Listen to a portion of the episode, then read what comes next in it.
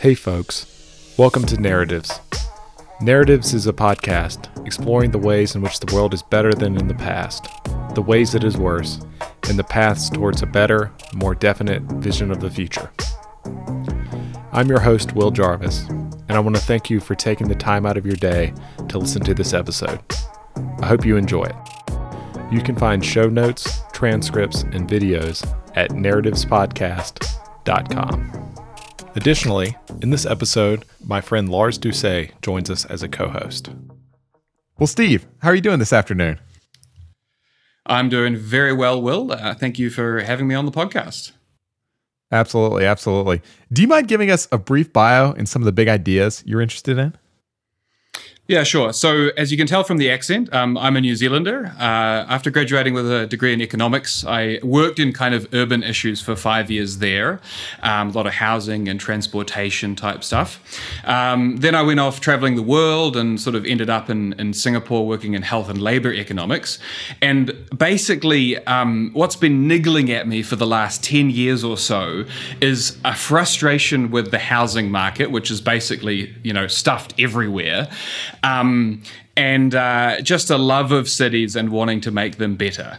Um, and how that's kind of channeled into my career is um, I've eventually settled on the idea that uh, Henry George's, you know, prescriptions for shifting the tax base onto land are um, some of the most important lessons that economists, uh, people involved in housing policy, and the entire public can learn. Um, and I'm kind of directing my career uh, along the pathway of trying to convince people that, that that's really what we need to be doing to fix our cities, fix our inequality, and, and solve a lot of social problems as well.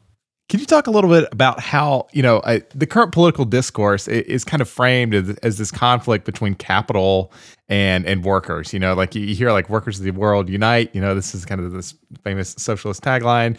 Uh, you know, Thomas Piketty writes a lot, and I'm sure I butchered just I'm sure I pronounced his name wrong. Piketty, I'm not sure. yeah, exactly, exactly. Um, you know, he wrote this book, Capital in the 21st Century, and it's all about how all uh, all of the inequality is driven by these excess returns to capital. Can you talk about how you know maybe that that model may be flawed in some ways, and and what land has to do with it? Yeah, sure. So, I mean, it's absolutely crazy that um, in basically the entirety of my economics education as an undergrad, um, and in all of the way that, that kind of political discourse happens is always flame, flamed around uh, capital and labor being in competition with each other, and that you know when wages go up, profits go down, and vice versa. Um, and uh, what I kind of have discovered as I've you know completed this recent masters in spatial economics and and and learned the sort of Georgist lessons is that there's this third category of land um, which everybody's just kind of blind to, um, and it has you know some really unique features. Um, when we talk about land as Georgists, you know we're talking about the physical land, and that's what I'm most interested in. Um, you know, as an urban economist, um, but it also kind of applies to natural resources um, uh, and also some areas of kind of economic rent where regulations are like really protecting people, you know, deriving what we call economic rent to them because it's not being competed away. Um, but to focus on the the kind of physical land, um, the thing that's really unique about it is that you know it's in um, fixed supply, so you can't really make more of it um, you know, yeah, you can dredge up some areas. Um, I'm in the Netherlands at the moment, and they're quite good at that. But the locational aspects of land um, just can't be competed away. Um, and uh, uh, you know, everybody needs land to survive on. It's it's literally impossible not to consume land when you're producing and when you're uh, uh out there socializing and consuming in the world. Um, and what that means is that you know we're all paying for land all the time. Uh, all sorts of rents are being just gobbled up by the landowners. Um, they can't be competed away, and nobody's talking about it. um, so we can talk about how that plays out in the politics a little bit, but that's kind of the really frustrating thing for me as a as an urban economist.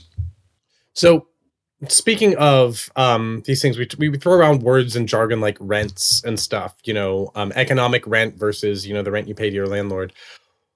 You know, part of your thesis is is that the um, you're, you're talking about how we're always paying all these invisible rents all the time. What, what do you specifically mean by that? And can you give some concrete examples? Yeah, sure. So, um, uh, you know, to stick with the area that, that I'm most focused on, um, which is housing, cities, and and kind of urban land, um, you know, in order to access labor markets um, or to access, you know, proximity to other people, which is something that we all love. It's why so many of us live in cities. Um, you have to pay for access to those locations. Um, and indeed, to the extent that an area has kind of higher or lower amenity, you know, there's greater, you know, value, enjoyment that you can get out of a place, you have to pay higher rent. Um, and so when I talk about, you know, land gobbling up so much of the economy, it really is the case that, you know, as society develops, as the center of cities becomes so much more productive or provides so many more social and, and you know, consumption opportunities, land prices just go up and up and up. Um, and so all of those kind of benefits of, you know, social progress um, flow ultimately into the people, the hands of the people that are owning the land in the in the lucky locations, um, and out of the hands of both the workers uh, and the capital, the producers. Um, they both have to pay for those those location rents.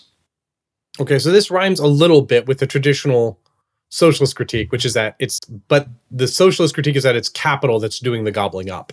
But you're saying that it's land and that um, land is often conflated with capital. So how how are they different, and how does that work out? So when, when land is gobbling up these these amenity values, like like like how does that actually work, and how is that different than capital, and why should we treat them as separate things? Um, great. So um, you're right. The socialists are um, obsessed with uh, with capital and its power in our economy, um, and my position is that they're correct, but they just um, most of what they're seeing, most of the injustice that they're seeing, is land that they call capital, um, and so the thing that makes land really unique there is um, you know you can't produce more of it. Like capital that we think about in terms of machines and computers um, that you have to use and recycle back into into greater production in the future um, human effort can make more of that. We can take materials, we can process them together, we can make them more valuable.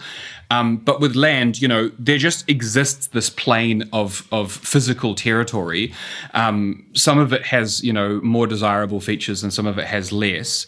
Um, but when you know the center of Manhattan is is suddenly you know becoming a really desirable place to be, you can't respond to that by producing a bunch more location in that area um, and kind of competing the profits away. Um, that can happen with with capital. You know, Apple got really good at producing tablets that we like to use, and uh, and as a result, you see you know Samsung popping up and saying I'm going to do that too, and the profit gets competed down somewhat. But um, but with land, it, you just can't do that, and so the profit sort of margin, the profit margin of land that we call rent, um, just just absorbs that chunk uh, more and more. So, going riffing off of that, going back to an idea you had talked about earlier, where you had said like that the classic capital versus labor or capitalist versus socialist fight is this idea that it's like okay, if we want to raise wages, we got to take that out of profit, and you know the socialists see that as a good thing because you know the business people are evil anyways and don't deserve it. But some well-meaning, you know, more more capitalist-oriented people are like, well, hey, that's our investment in society, right? And businesses take risk, and anyone who's run a business knows that it's like it's easy to go out of business. You know, like risk taking is difficult. You know, entrepreneurship has a you know a, a real cost to it.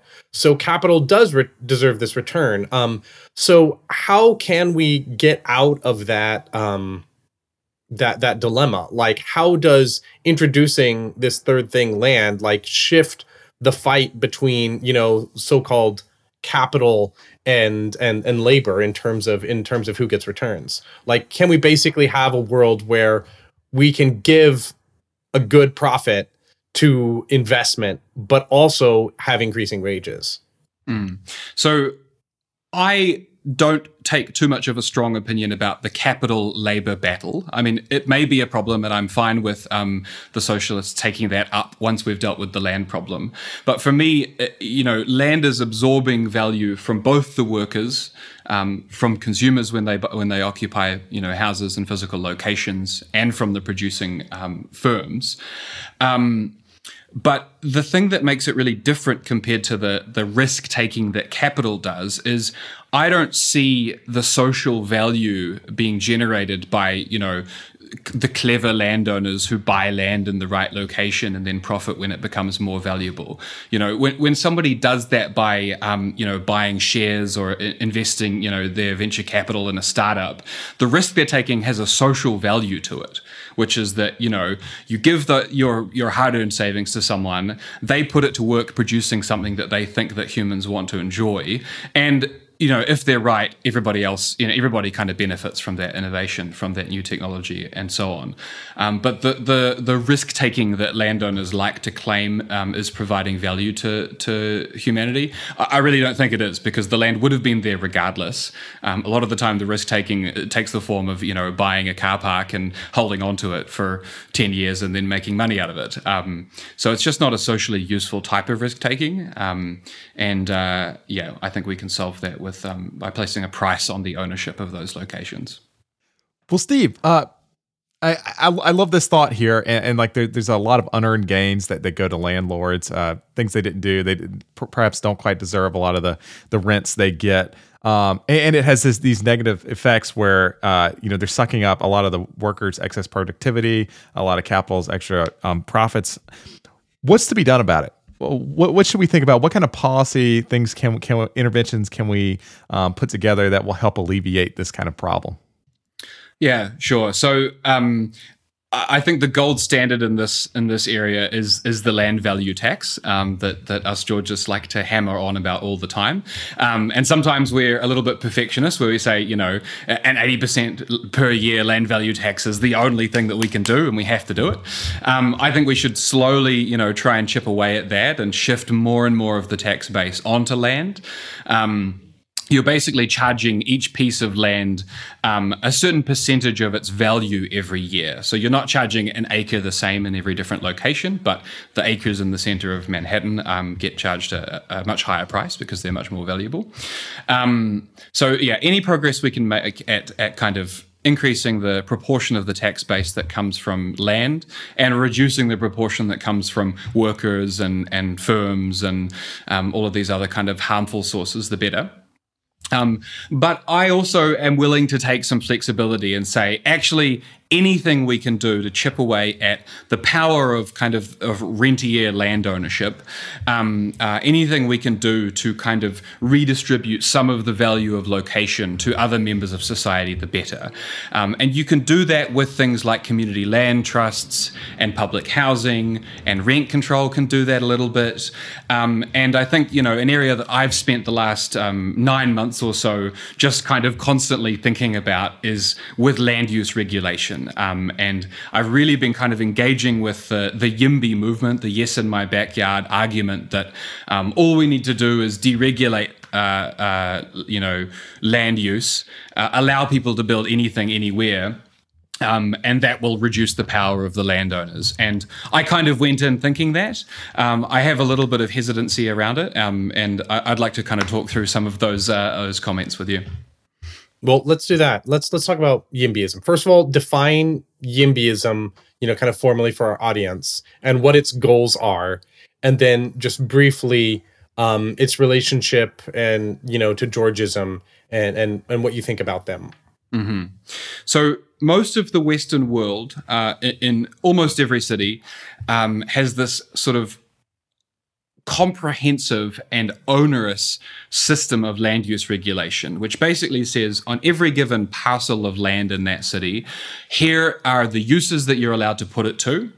Um, and here are kind of the maximum densities that you can have on it. So um, I think you, you had uh, Nolan Gray on your podcast a month or two back, um, and and he was really you know pointing out that we have all these regulations. You know, the US is particularly bad for this, but New Zealand is very much the same.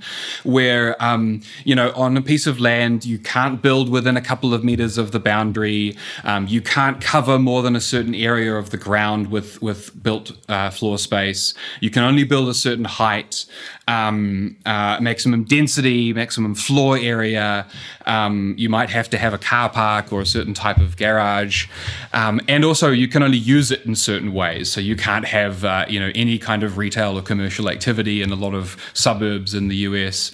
Um, these kind of controls over land use. And the YIMBYs, yes, in my backyard, are basically a response to the NIMBYs who use those regulations to uh, stop people from building. Um, the YIMBYs say. And, and NIMBY is no in my backyard? Not in my backyard. Yeah, exactly. Yeah.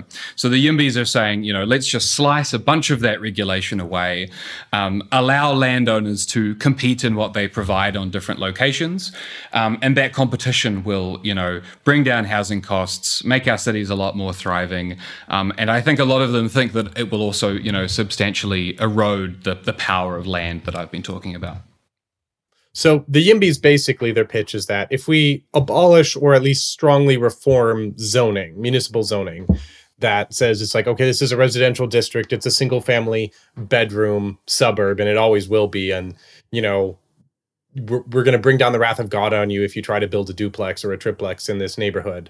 Um, if we get rid of that and just let people build what they want because zoning is effectively really heavy-handed central planning if we just let the free market decide what gets built, um, things are going to be better. That that's kind of mm-hmm. the pitch of YIMBYism, right?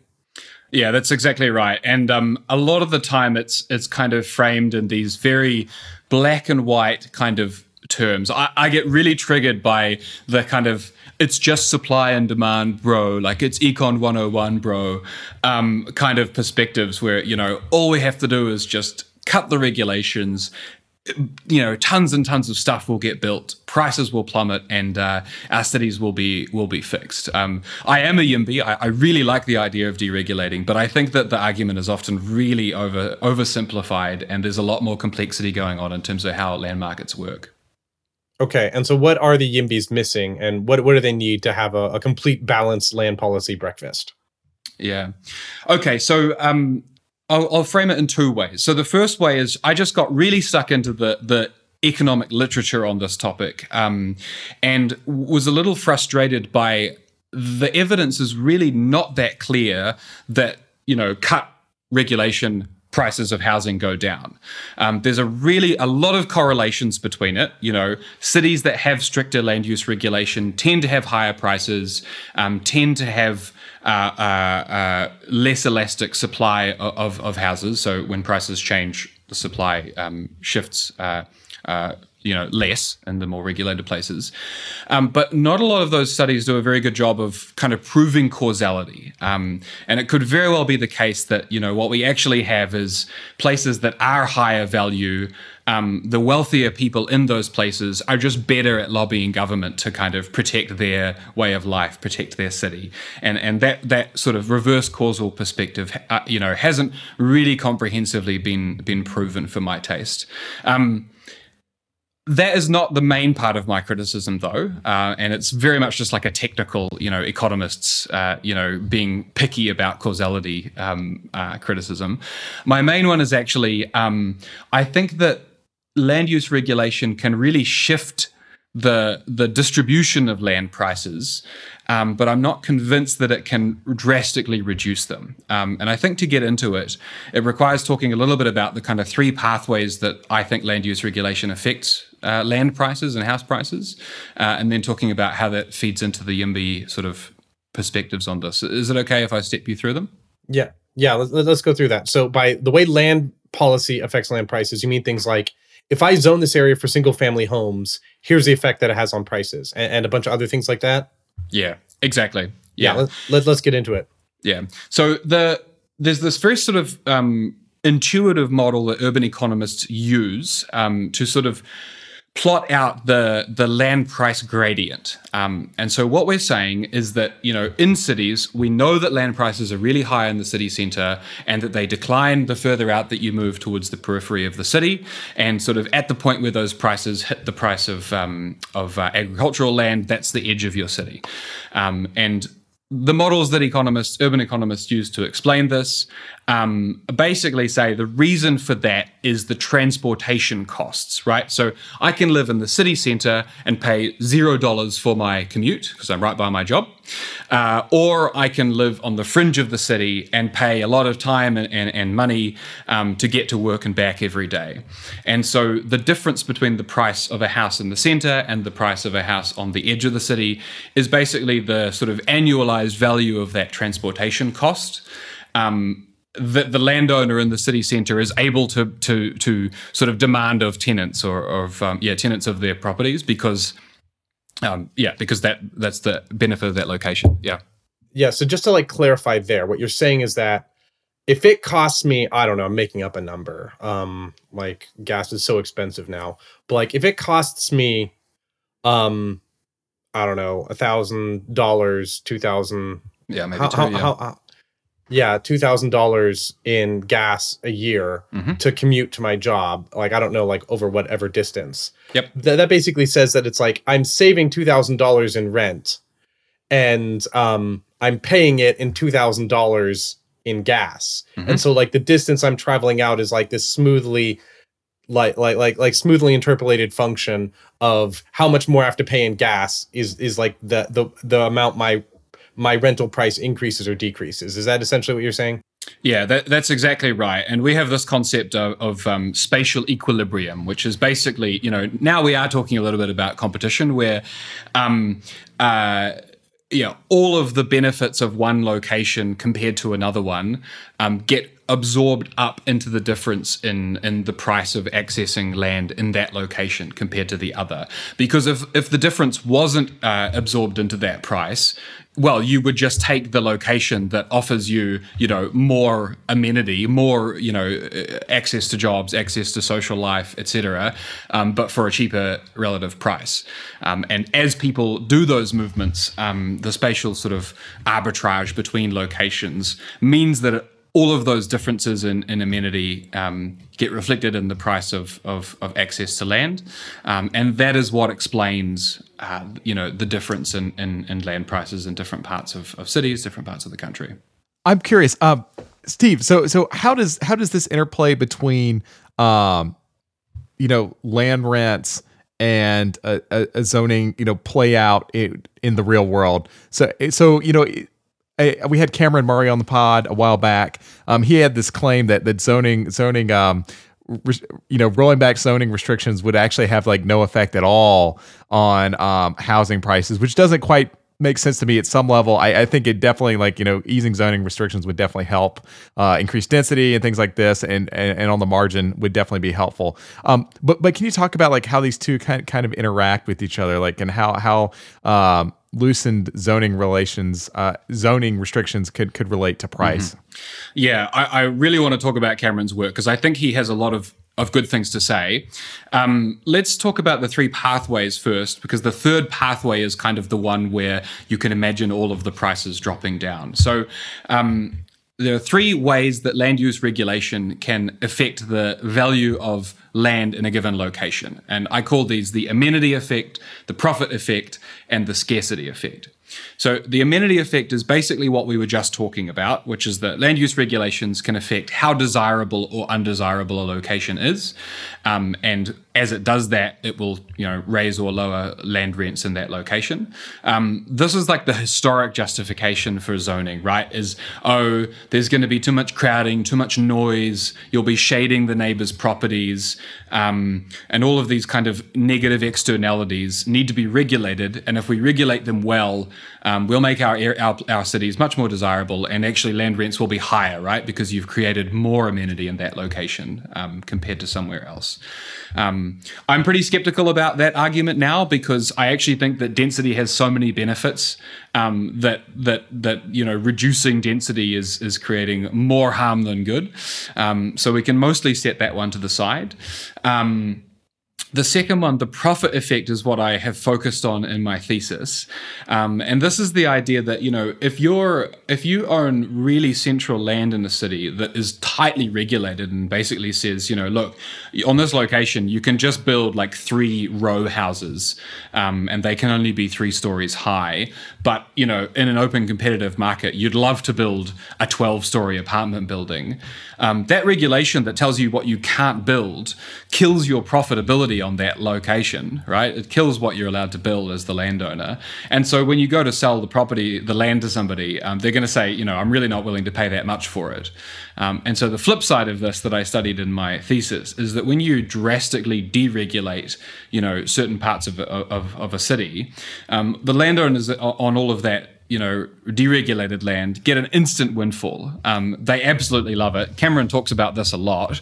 Um, uh, and actually, there's a lot of kind of sneaky land banking that people do where they buy land, they lobby uh, their municipality for a deregulation of their site, and they pocket the differences. And often they don't actually build the house. Um, they you know build the houses. Um, once the deregulations happen, they just sell it on, and uh, and and there's no more supply. Um, and this explains, you know, that's what I found. You know, Auckland did this big deregulation in 2016, um, and I looked at those sites that had their land use regulations cut and observed that, you know, for the, the owner of like a typical property um, in Auckland, um, which is, you know, a fairly sprawling city, um, similar to a lot of American ones, um, the the the owner of that sort of typical property that was upzoned to allow like five stories instead of just a single family home home uh, pocketed, pocketed in the order of about 100,000 US dollars. Um, uh, yeah, on a on a, a typical property. Um, so that, that, was lovely for them. Uh, but the the real question is the third effect, which I call the scarcity effect, and this is the one that the kind of Yimbys are, are actually relying on with their arguments, which is that um, you know because we have strict zoning across the whole city um, uh, housing is made really, really scarce. Consumers are therefore, you know, desperate to afford a house, and they pay much more out of pocket, you know, to get access to housing. And that basically, you know, I talked about this this um, gradient inside the city going to the city center before.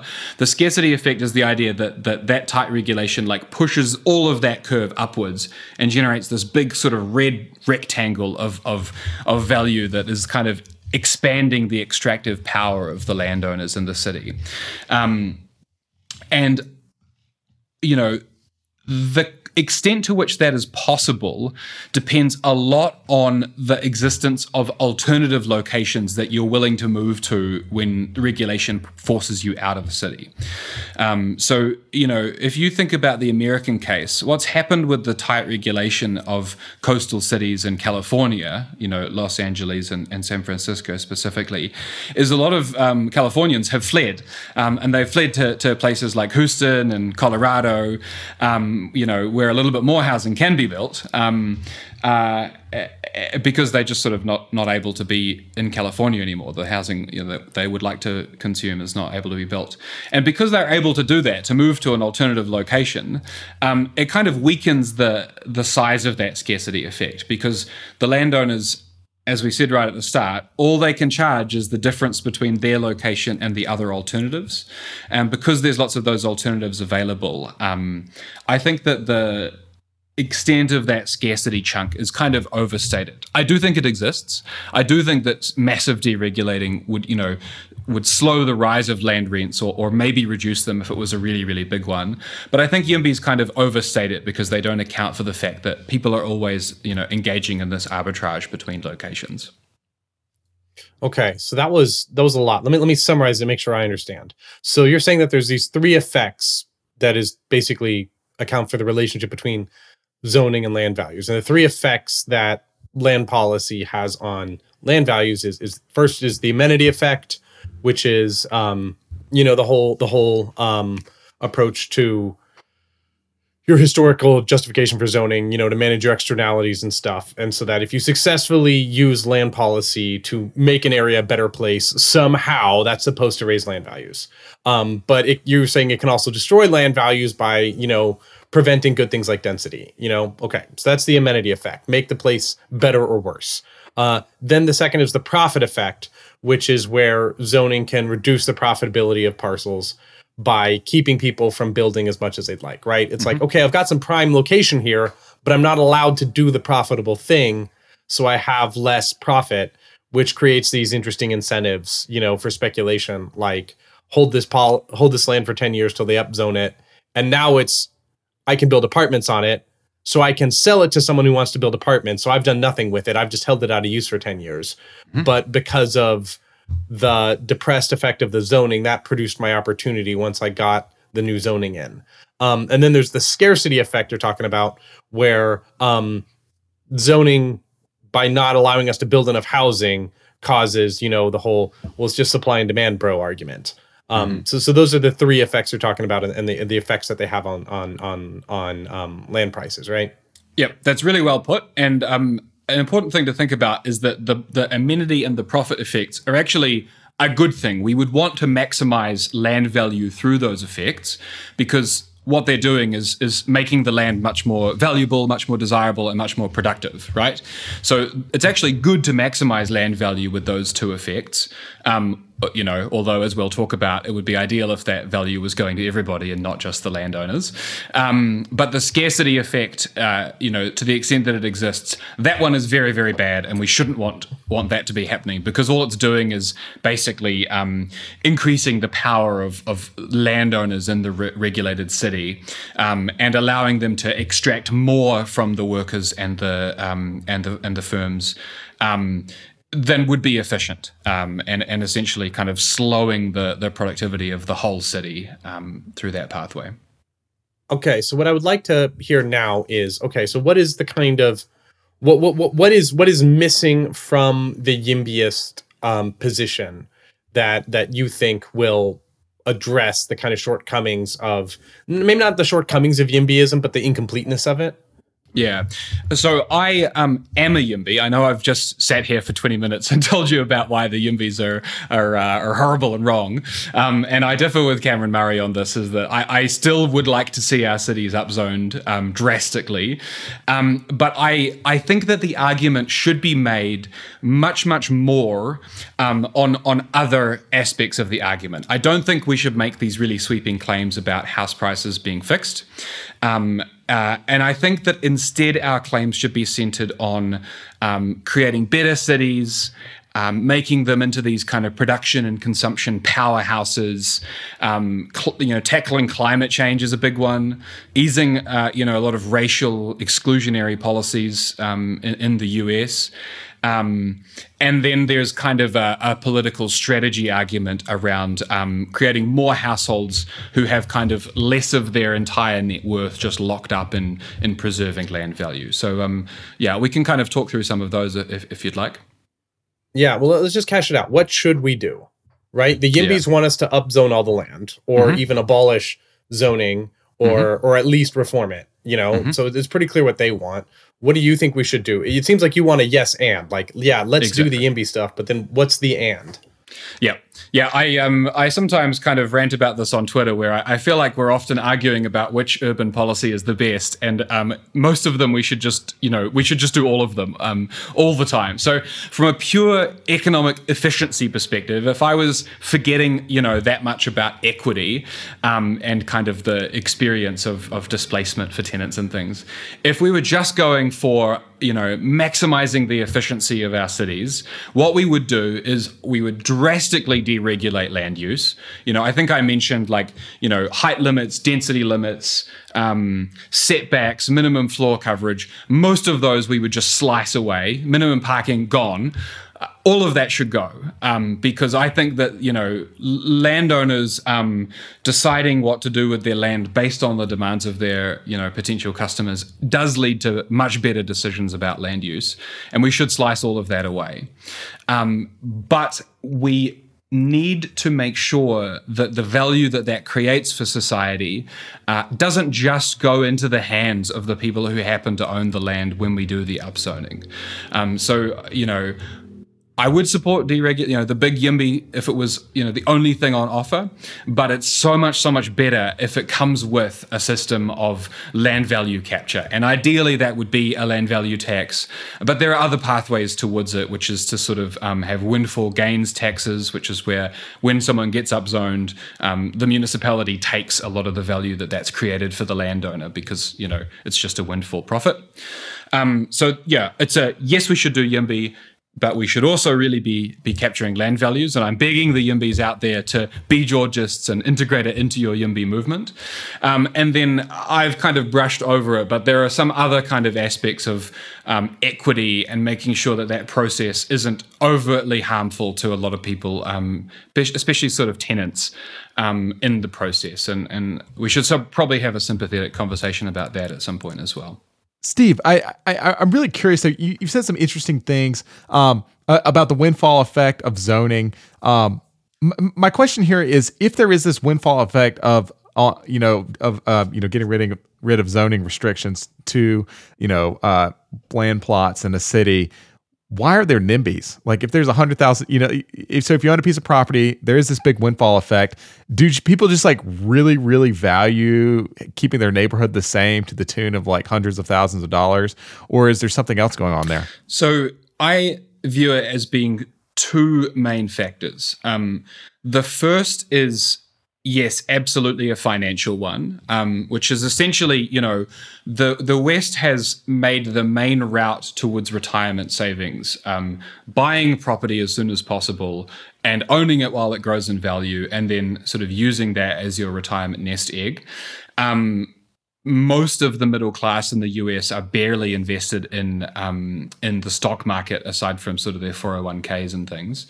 Um, and the strategic play that homeowners make is that they um, are willing to accept tighter regulation of their property in the process of getting stricter regulation for all of the other properties in the city as well. Um, so if I'm a homeowner, my goal is to ha- be allowed to build whatever the hell I want, but for nobody else to be able to build anything, right? That's great. That's really, really great. Um, and so I think what happens is that they um, they kind of intuitively get that sense that it's better, you know, to show. Why, oh, sorry, go on, yeah. Real quick, economically, why is that great, quote unquote? Mm. Like, why why is it great for me to build but nobody else? Yeah, if, if there are um, sort of competing housing supply in the neighborhood, um, it, it, can make it harder for you to, you know, get a good price for your property. Um, and uh, you know, likewise, we did talk about some of the negative effects of of shading and, um, you know congestion. A lot of them, I think, are really wedded to uh, their access to their on-street parking and not wanting the roads to be clogged as well. Um, uh, so it's that you know I don't want the neighbouring properties to throw that many more people in there um, that will be sort of essentially competing with with my property. Um, so I think that there is that financial part happening there. Um, uh, but I think that there is also indeed a quite a strong um, intuitive connection to the way that one's neighborhood is at the very moment um, at the moment you know um, and not wanting uh, to see it change drastically. There's some classism um, and some racism as well. Of you know, if we allow um, denser types of housing, the type of people that will be in those are lower income um, and darker skinned.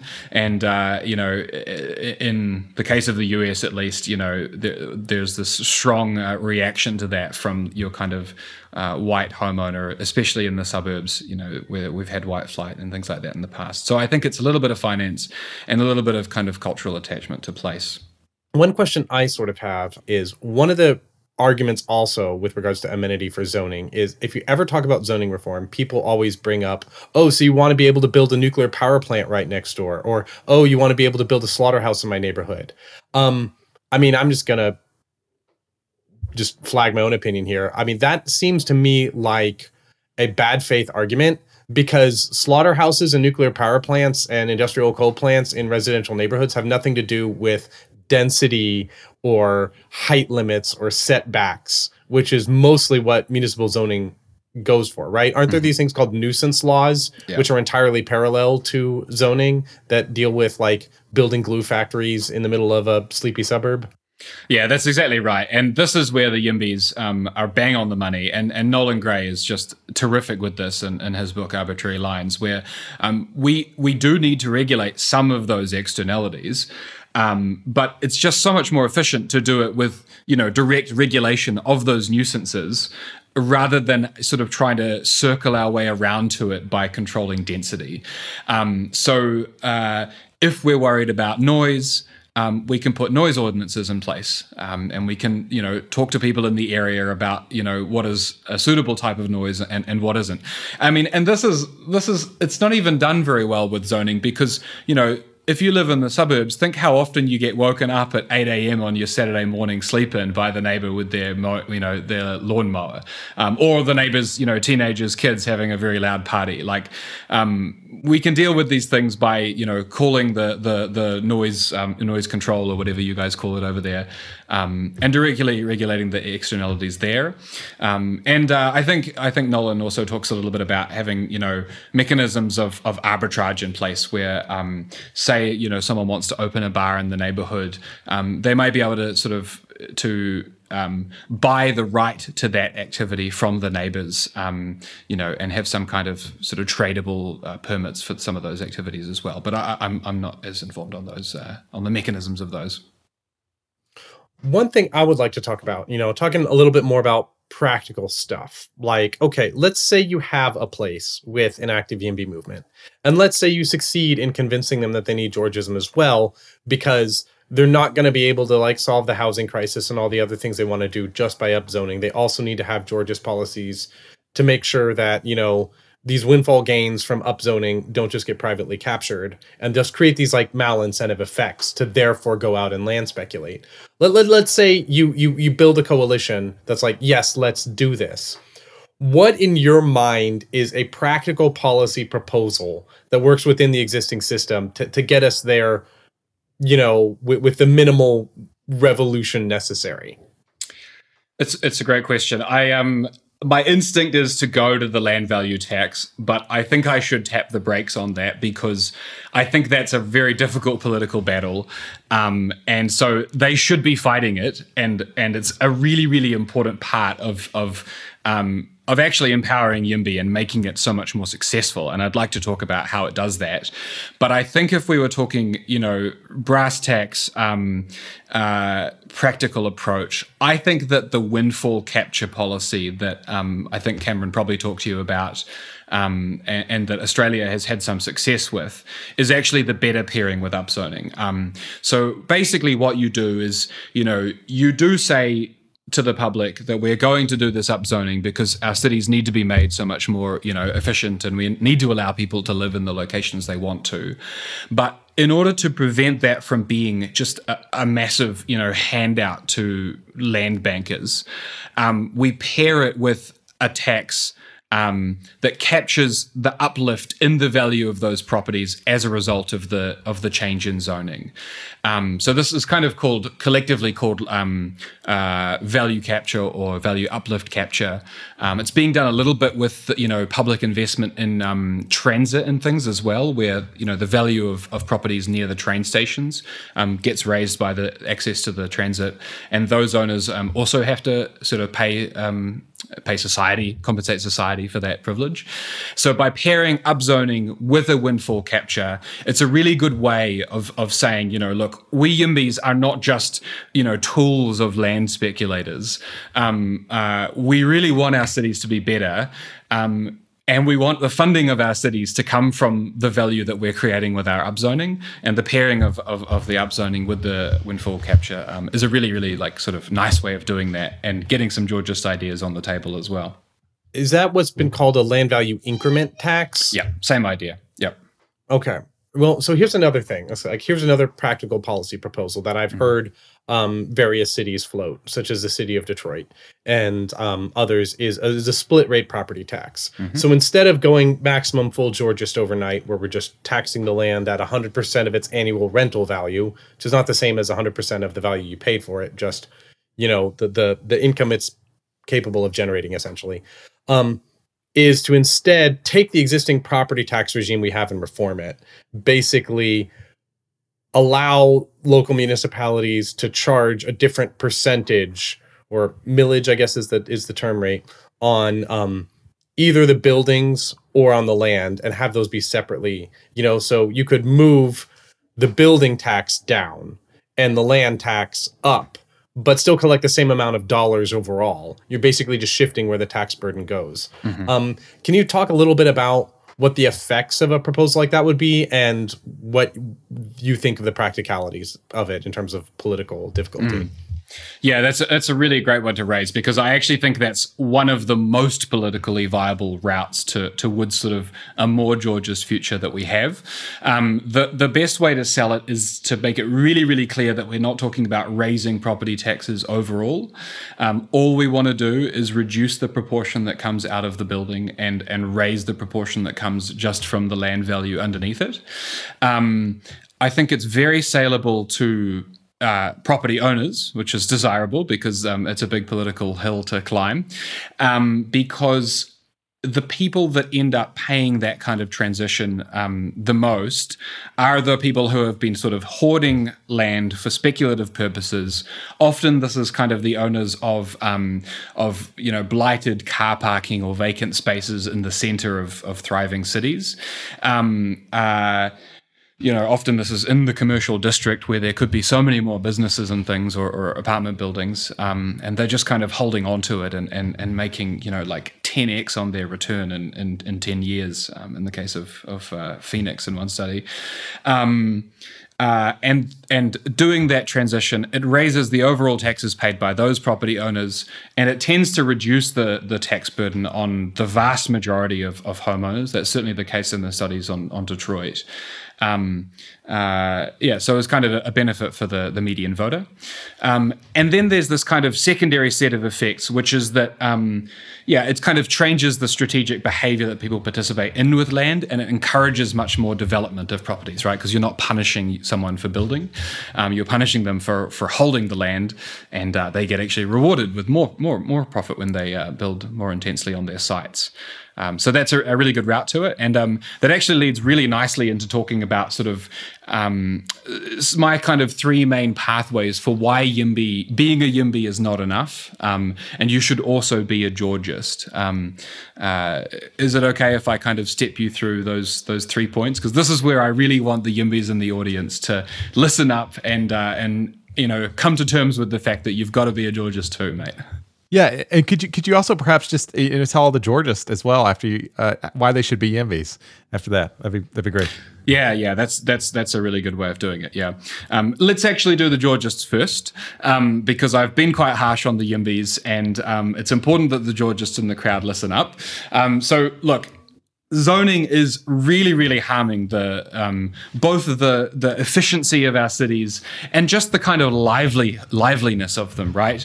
It's restricting what people are building in the most desirable locations. It's preventing the density that we have in the center of those cities, and we know that density of people leads to what we call agglomeration economies, which is that people closer together, they learn more from each other, they have lower transaction costs between each other, um, they upskill a lot faster, wages are higher higher as a result of all of this.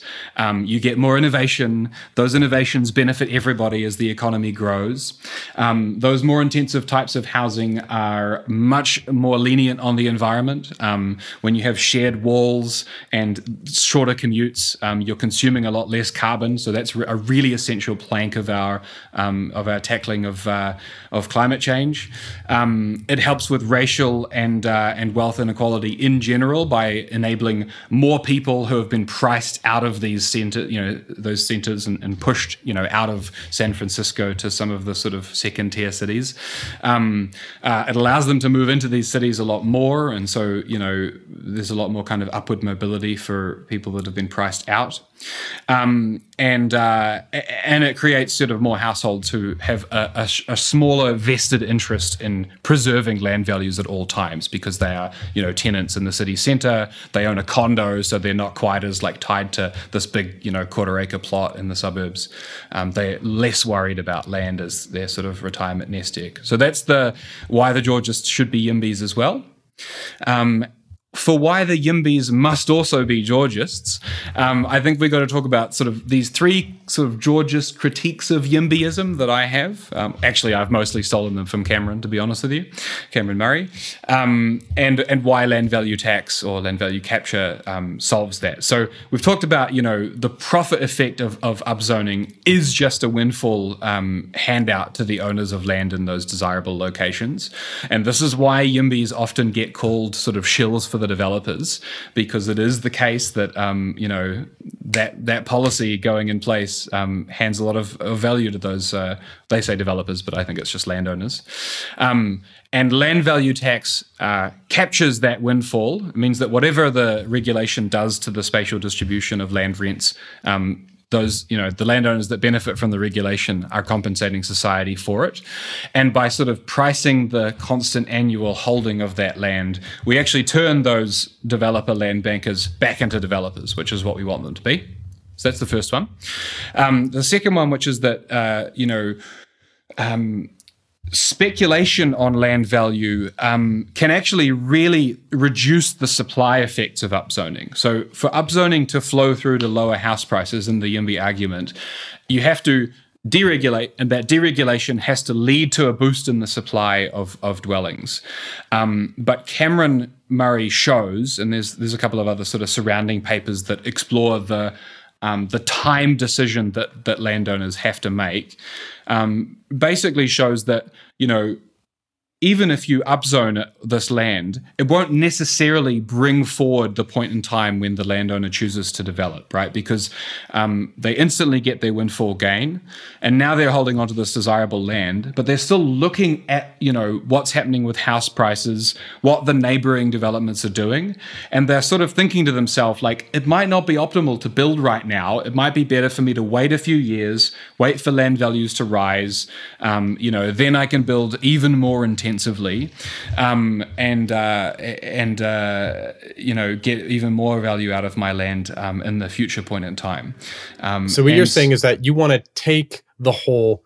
Yeah, yeah. So when you talk about like yeah. time preference, that's kind of a nerdy economic jargon. So like to make mm-hmm. that concrete, make sure I understand. Yeah. Mm-hmm. When I'm selling a house now, I'm profiting off of two things: people's desire to live in that house and people's desire to live in that location. Mm-hmm. And the value of that location goes up and down with the housing market. Mm-hmm. You want to take the fluctuation in that value or in the especially if it increases in the long term out of the question. You want to make it so that it's like, hey, you want to provide a house to the market? Provide a house to the market. Not, you know, oh, like, you know, like like how how high can I ride the wave of increasing house prices, which is really increasing land prices, mm-hmm. before I finally break ground and just build something. Yeah. Like that's that's essentially what you're saying.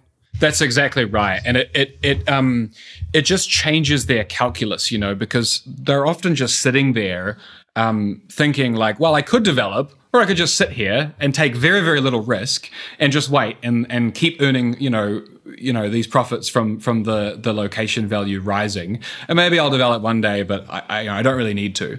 And this is really the driver of um of, of both vacant lots in in a lot of thriving city centers um but also just kind of what i call speculative underuse which is where like there's locations that are zoned for intensity um uh you know they definitely it would be profitable to redevelop it into a um, a taller building.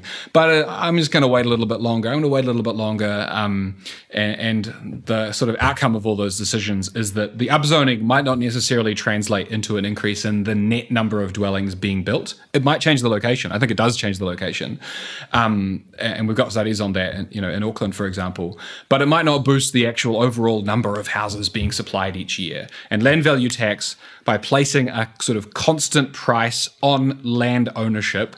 Um, uh, punishes that kind of speculative delay and forces landowners to actually develop their properties for the most efficient use um, as soon as possible, and that benefits all of us. Specifically, because whatever increase in land price I'm going to get is going to be taxed away. So yeah, it's it's flattening that, it is flattening that kind of pattern over time, but it's also just placing a, a, a full, called, we call it the full opportunity cost, basically, the full price of that land in terms of what it could be providing to, to society each year has to be paid by the landowner. Whereas currently they, they pay a, just a, t- a minuscule proportion and, of that. In and it's sort of like internalizing that externality, right? Yeah, exactly. It's like, it's like if I'm, um, you know to, to analogize it like if i'm in if i'm in you know a nursery school and i'm a kid and there's 10 toys and i grab the cool toy and i'm not even playing with it every other child is suffering the opportunity cost of not being able to play with the cool toy mm-hmm. and i'm not even necessarily realizing the benefit of it right yep. that's what you're talking about so like with with the land price it's like i am sitting on this property people right now over the 10 years i'm holding it could have been providing society with whatever benefit could be realized there. And mm-hmm. I am not paying that cost. I'm not paying that opportunity cost I'm inflicting on society by just holding it and just owning it because I know the price is going to go up. Yeah, exactly. And um, the, to return to sort of what we said at the start, in your toy example, if people engage in that pattern of behavior with with capital, things that have been produced like toys, um, well, the toy is depreciating over time, which is you know one of the ways that you don't want to just hold it out of use. Um, but also, someone else can make more toys, um, and so the child that's you know feeling sad because they don't have access to a toy, well, they can take their pocket money and they can they can buy a new one, and someone is going to be like, okay, I'll I'll make a new toy for you. But with land, that can't happen, right? The desirable land in these city centers that could be used for this, you know, absolute powerhouse of production and consumption that we have in our cities. Nobody can sort of create more um, in, in, in, in a result of it being used that way. So that speculative holding of land out of use makes us all materially poorer for the most valuable natural resource that we have, you know, which is that we have to use this land to right. Yeah, and and depreciation is a good point because it's like in the toy example, it's like I better play with this toy before it like gets broken or worn out like well well the getting's good. I better eat this fruit while it's still ripe you know? Um but no such pressure exists like that for land so that that's yeah. really interesting exactly and it's almost the opposite right because it just it just goes up as as uh you know as gdp grows and society becomes more prosperous it's it, it tends to trend yeah. upwards yeah. so like this is the classic economic problem of deflationary assets like the whole babysitters co-op model. We won't we won't go off on that tangent. Sure. Where like everyone just hoards the thing because they're all just waiting for it to go up, and so economic productivity goes down. Um, so let's talk about um, some other things like. Um, so we, we have made the case for why YIMBY should be Georgists and why Georgists should be YIMBYs. Um, we've talked about like the practical policies we can do about it. Um, so one of the things is there's also the whole talking about um, just the, the things that surround the housing crisis discourse, like um, public housing. You sometimes have people who call themselves PHIMBYs, you know, public mm-hmm. housing in my backyard, and they're like, okay, well, I oppose this and such housing project because it needs to have more affordable housing. And affordable housing, like trademark, means like rent controlled in practice, right? So, can you talk a little bit about the whole like push for affordable housing? You know, which arguments are made in good faith and which ones are made in bad faith, and how that slots into this whole this whole you know pie. Mm. Mm. Yeah, um, this is a, a, near and dear uh, issue for me because I I get really frustrated with kind of the, the, left urbanist movement because I feel like they should be massive allies of both YIMBY um, and Georgism.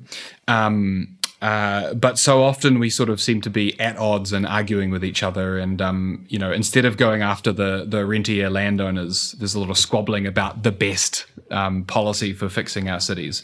So we talked about yes and. Um, my perspective with a lot of these policies is that it's yes and. So to go with the PHIMBYs, the public housing in my backyard, um, I really like public housing. Um, uh, I think that there are some, you know, in the YIMBY movement who really just want private supply all the time. But I think public housing has a couple of really useful roles to play.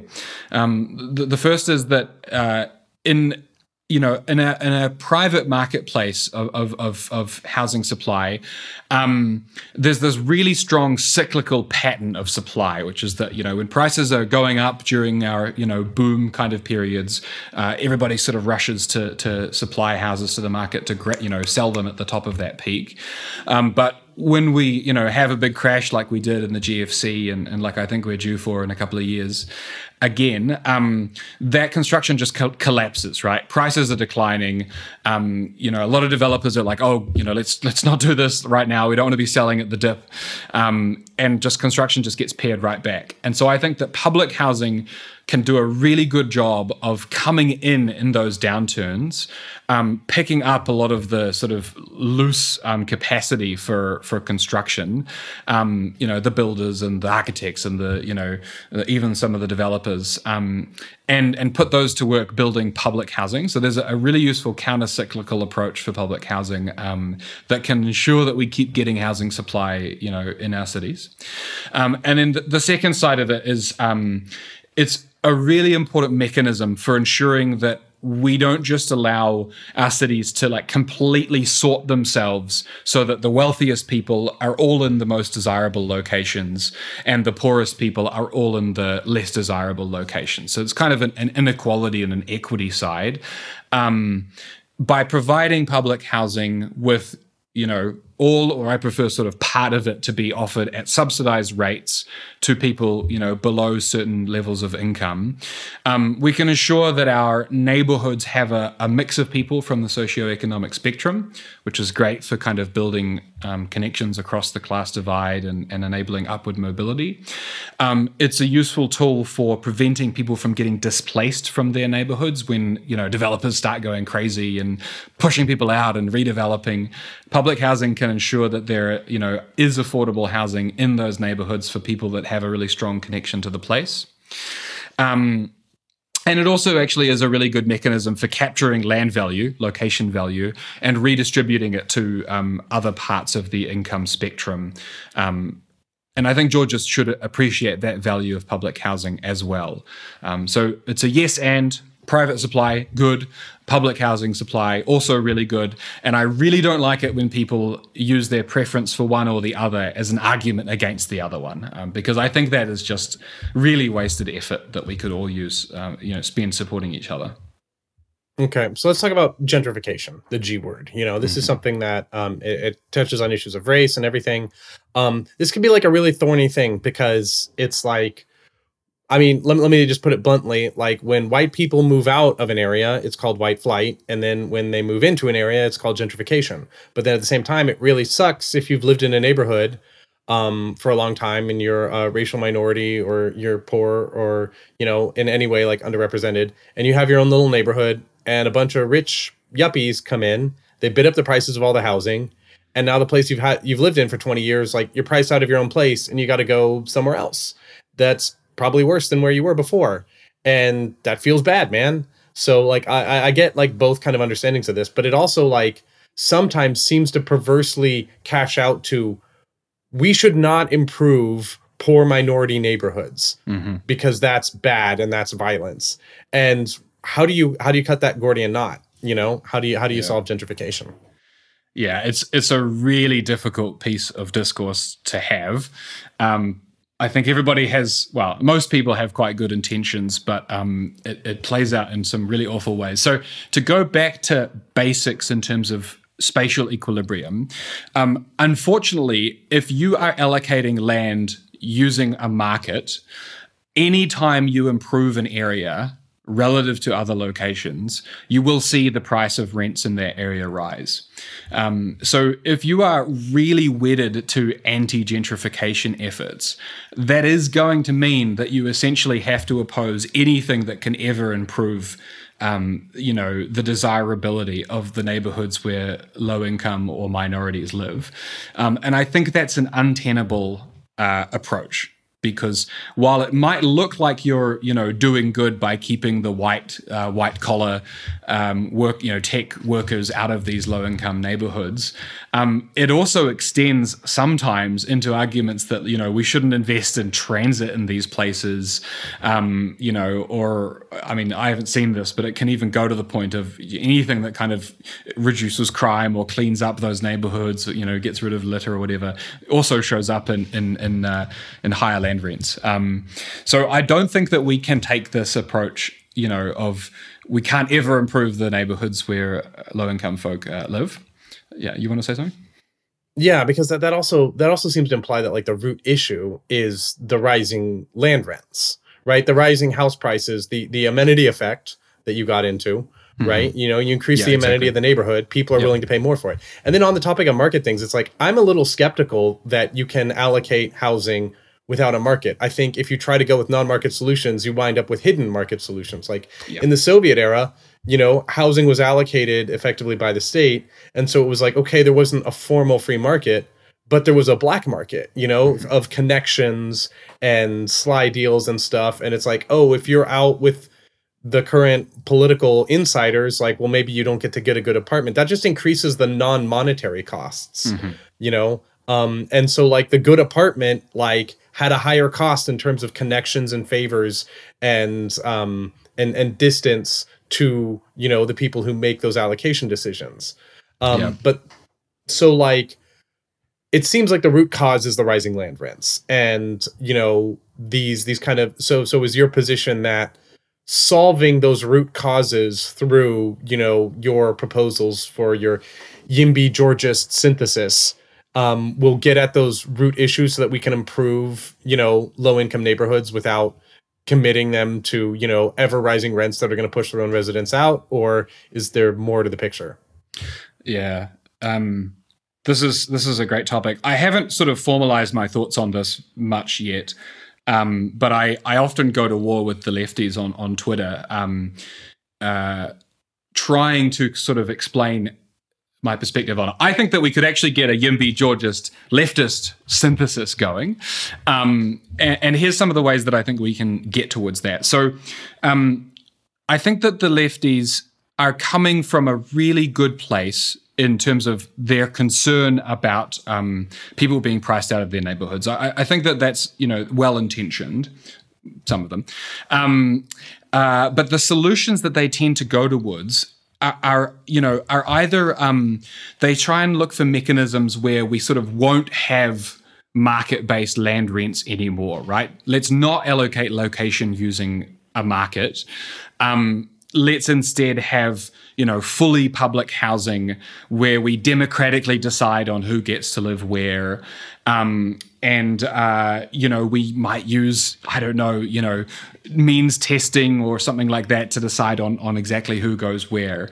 Um, that's one approach. And then the other approach i've seen is to sort of abolish the idea of there being locations that are better than other locations. So it's kind of like, well, why do, why is it that the city center is the is the best place? We should make sure that everywhere has great infrastructure, um, you know, ha- has street beautification efforts, has access to jobs, um, you know, has walkable neighborhoods. That you know, let's make everywhere the same, and that way there won't be these land rents kind of sorting locations. And I think neither of those actually work. Um, like you said, I think if you abolish market rents and you try and do it another way, I think it's just really, really hard to do. Just doing, you know, just voting on every location decision of every person, I think, is not viable. And even if you are voting, you have the problem of like locals voting against in their interests and against the interests of other people. yeah and people paying people to vote right i mean Um, yeah, it feels like trying yeah. to abolish gravity it's Yeah, like i'm exactly. oppressed by gravity every day that i'm gaining weight you know but it's like i have to live with that fact rather than try try to like yeah. Yeah, and if you um, if you are completely sort of abolishing um, land rents as the way of allocating people, so you know a house costs about the same in different places, um, you're just going to get massive amounts of demand to live in places with shorter commutes. Um, and, and you know so you, you have everybody basically saying yeah i would love to live in a you know two bedroom apartment in the center of manhattan um, uh, for the you know the established rent that the government offers to everybody. Um, and then you know you have to just build like infinitely into the sky to try and meet that. And i think that the costs of building like that kind of density um, are often sort of not worth it from a social perspective. Um, well that's interesting. A really quick segue Mm. is to the question of density. So i've heard this theory that um, some people oppose yimbyism because it's like what you just and and oppose georgism where they're like okay what you you just want to pave the earth. You just want to build skyscrapers everywhere and i've heard that actually having buildings that are too massively tall is actually itself a form of sprawl that is caused by artificial scare like artificially increased scarcity in in in in land and ability to develop land. Um, so I was wondering if you could if you could talk about that. Yeah, um, the I think the way that that shows up um, is you get a lot of very thin but very very tall um, buildings um, in in a lot of places. I think Manhattan has this problem with a lot of kind of luxury apartments, um, and I think that's usually a product of land use regulation, right? Which basically like it's it's preventing a lot of stuff from being built in, in other locations.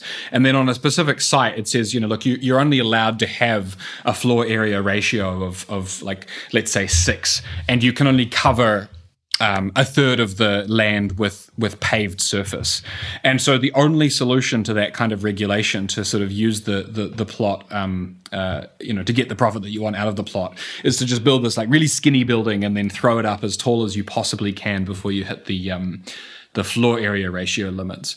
So I, I do think that um, you know if we allowed a lot more of what people want in different locations, and we were using a land tax to sort of price um, optimal development, I think we would see a much smoother gradient of, of type of dwelling, and I think we'd get a lot more of kind of um, the medium density, you know, three to seven kind of story. Um, uh, in a lot of cases, walk up apartments that we see and we, and people really love in a lot of Europe. I'm living in one right now. So I, I imagine it is kind of like if you take a glob of Play-Doh and you say that the volume of that Play-Doh is the demand for housing in an area, right? And then you take a plate with just a couple of holes in it downtown, mm-hmm. and it's like got this really shallow, and then you push it onto the Play-Doh. What's going to happen is it's going to push the Play-Doh out which is horizontal sprawl, just mm-hmm. all the way out, sprawling, sprawling suburbs. And then in the city center, you're going to get these little towers of Play Doh, just like just extruding out as high as they can go, right? So you're getting horizontal and vertical sprawl rather than, you know, like reasonably tall buildings, but not massively tall. And then a city that's relatively fairly compact which means it's more walkable. It takes less time to commute, which means it takes less gasoline, which means it's more environmentally friendly, mm-hmm. which means you're closer to your friends, so you're less depressed when you're a kid and you need your mom to drive you 30 minutes to an hour and a half every time you want to just like play. You know, is, is, is that kind of the argument that you're making about horizontal and vertical sprawl? Yeah, exactly. And it actually sort of guides back to the, the topic of gentrification as well, which is that the only projects that kind of manage to squeeze through the the, the holes um, in the Play-Doh example are are sort of going to be targeted at the the luxury end of the market, right? Because if you're only allowed to build in a few locations, well, you're going to want to sell to the the really high, you know, high income, high value people. Um, uh, value in terms of what they're willing to pay. Um, so you know, I think that it, in many cases it's it's because of our strict land use regulation that the only types of things that get built when you upzone are you know what they call luxury luxury apartments. Um, but I think if we had a system with a lot less regulation and a lot more actual competition in terms of what people were building through you know land value taxes um, uh, impact on on on supply, um, you would get a much more diverse range of, of, of housing being built in different neighborhoods. Um, you would want to be targeting different segments of that market a lot more, in the same way that we see, you know, um, in like a market for cars, right? You don't just build luxury cars. Um, yeah. So I think by dealing by the sort of anti-competitive aspects of both land speculation and land use regulation, um, we can get a much more diverse uh, type of housing supplied to different types of people in different places. Okay. So one more thing I want to ask about, and then we'll move on to the conclusion. Mm-hmm. Is um, first of all, I want to flag that we read your thesis and we were really impressed with your work. So uh, just to kind of disclose for the audience here, we're actually working with Stephen Hoskins on a grant project that Will and I uh, wrote together, which was, um, you know, I wrote that series on Astral Codex Ten about Georgism. We later got a grant from Astral Codex Ten to do land value assessments, and um, we liked your work so much that we th- we we want we're we're actively collaborating with you right now. Uh, can you talk a little bit about your work on this assessment project and um, what its goals are and how it links in with all of the ideas you've just talked about today? Mm-hmm. Yeah. So um, one of the big critiques that we get uh, as Georgists is um, you can't value the land, you can't value land value uh, separately from the buildings. Um, when you buy a property, it's a house and it's the land underneath it. and um, you know, it's a practical argument. Oh, we can never do Georgism. Um, oh, that's unfortunate because we we we can't accurately value the land. Um, uh, so I have never actually found that argument very interesting because in all of New Zealand and all of Australia, we have separately valued land and improvements for the better part of the last century. Um, and uh, nobody complains about it. It's not a big deal. Um, uh, you know, there's there's a company that gets paid by municipalities to do it, and um, homeowners know what their what their taxes are and and are fine with it. So the modeling, you know, has has been done in places and, and is satisfying. But in in the US, I think you have a a really um, mismatched kind of system of land use regulation. It's basically done at the municipality level um, in every different city, and you, even your metropolitan areas are, are, fractured into lots of different cities. Um, and so, yeah, the, in terms of getting standardized property assessments, um, it's not been done very well, and um, because it's property tax, it's taxing both the house and the land underneath it. Um, I think people, uh, you know, really dislike being taxed for their family home. Um, so they also kind of have this real gut kind of feeling against property taxation. Um, so I think that what you know what we're doing um, is to take the land valuation um, methodologies that you know exist in the economic literature, in the valuation literature, and and are applied in in several countries as well, and um, putting them to work on models that we're going to you know make open source. The methodology will be really available to people. Um, there'll be different models you know side by side, so people can see you know, that the values aren't that different and that separately value both the land and the building portion of a property. Um, uh, yeah, using a, a, real combination of, of sort of economic and valuers and, and deep learning um, AI techniques um, uh, to just show that it can be done separately. You don't always need to have a ton of vacant land sales to get really, you know, safe estimates of the land value.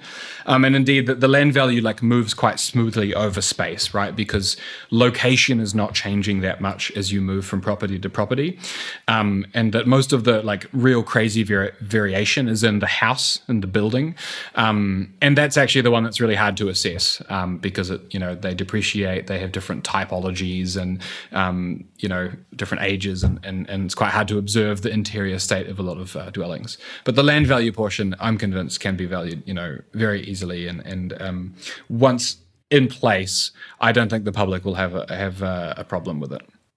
So it's interesting because like the standard way to value land and building separately is what's called the cost approach, where you take it's like okay, we know the whole parcel sold for X.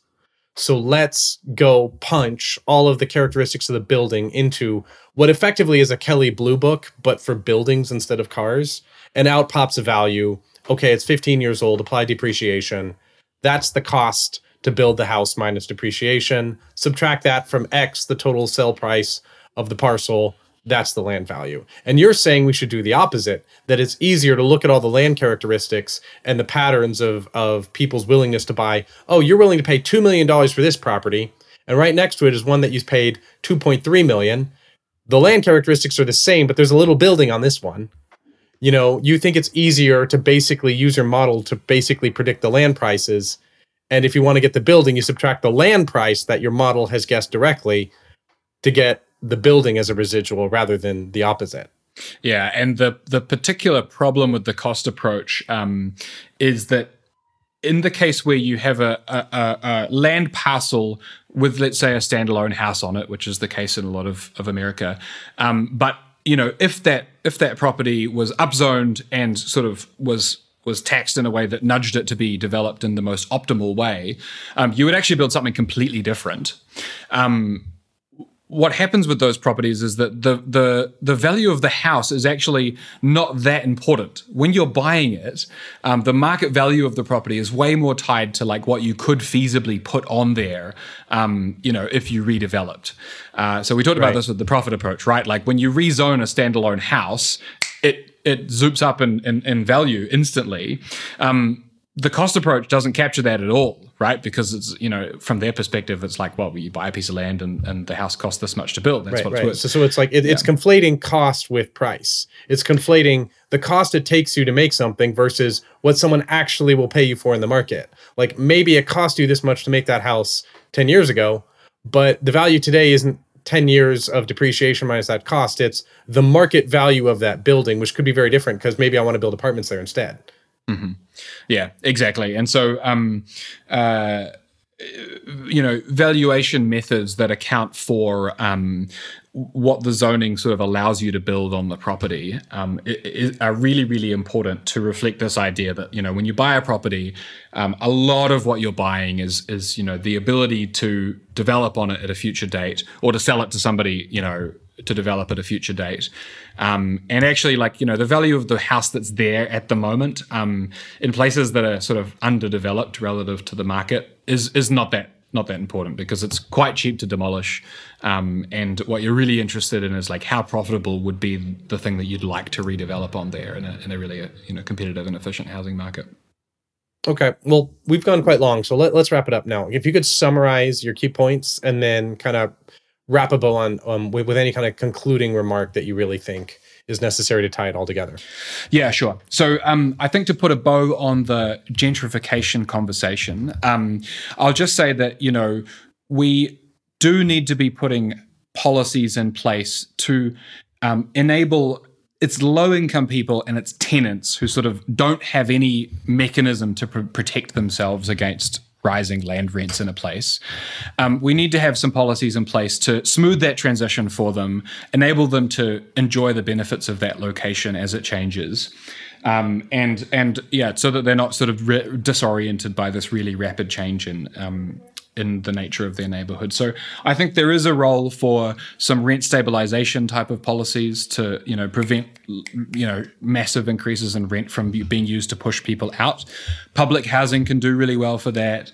Um, uh, housing vouchers are really useful for you know the the poorer tenanted segment of the population to uh, be able to afford these desirable locations, and then all sorts of stuff around you know providing legal aid to tenants. Um, uh, uh, having a, a, register of landlords that are kind of engaging in, in, in dodgy practices. Um, there's right to return, which says, you know, if you get pushed out, so your property is going to, to be redeveloped, um, you get first first dibs on, you know, the next properties there, or you have to get paid out to, to leave. Those are, are really important, and I think that um, that, that that the left urbanists are right about a lot of that, and that. Um, Georgists and Yimbys should pair up with them to to to be helping with those anti-displacement efforts as well. Um, did you want to say something about that before I move to the? And yeah, the well, no, it's just, it's just kind of funny, like thinking about like some of these land policy things. Like right of return is like pretty ancient. Like you find it in the Old Testament. You know, it's um, there's a form of it in Norwegian Viking era law. It's the oldest law in Norway, the right of odel, which is is like basically a way to keep land out of the hands of foreign invaders over the course of a, a thousand years Mhm. um, and and things like that. So so it's interesting that like some of these these like land policy ideas actually go go go quite a long way back. Um, and then Yeah. like the right to roam. Yeah, I was gonna say. which, which which which is like which which some countries have more than others. Like Norway, you're allowed to travel across uh, uncultivated land. You know, this kind of notion that like the earth really, in a sense, belongs to all of us.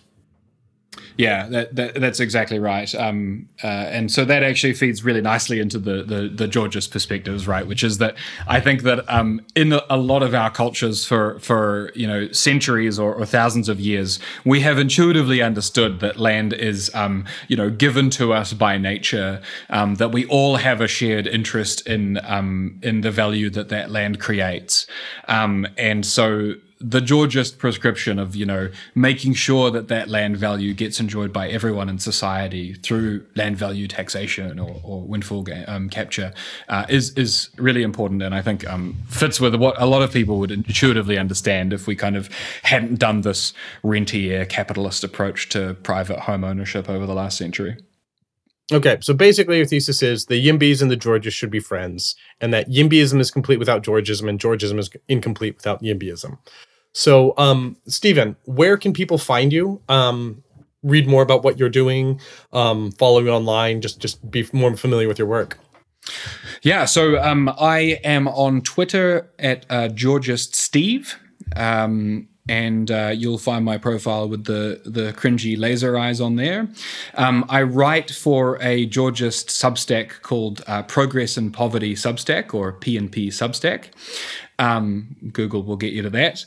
Um, I am involved with uh, with your project with uh, landisabigdeal.com uh, and uh, we're going to be you know publishing materials as we develop our models there.